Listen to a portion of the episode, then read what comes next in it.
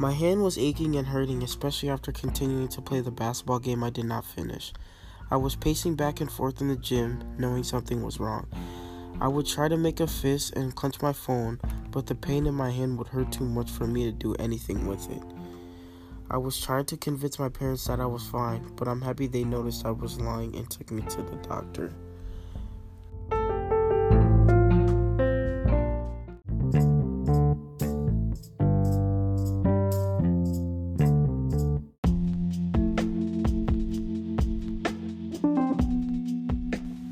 The Break by Dees Duop.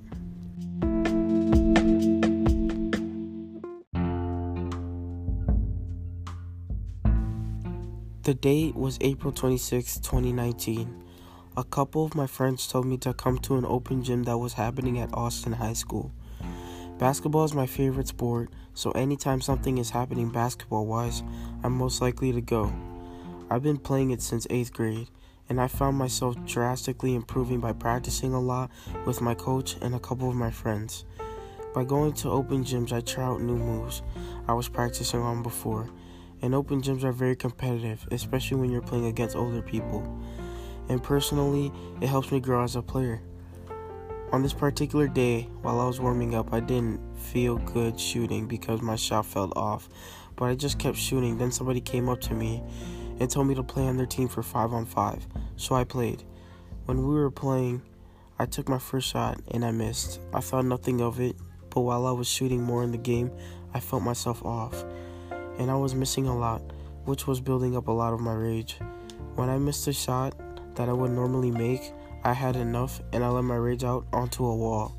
My hand started to ache and swell up. I sat down for the rest of the open gym, wondering what was wrong with my hand and why did I punch that wall.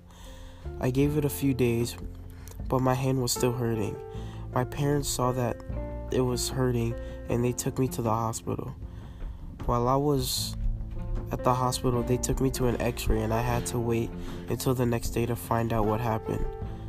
While I was waiting for the x ray, I was so eager to find out what was wrong with it.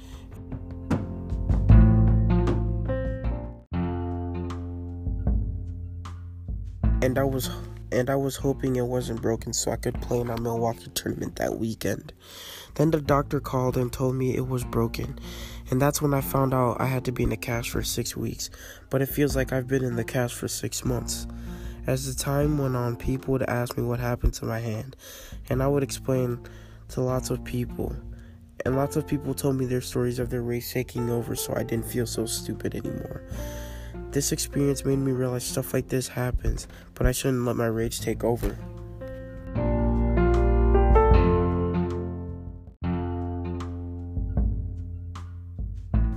Sometimes I regret leaving the house that day because of what happened to my hand, but I am thankful for it not being worse than it already was.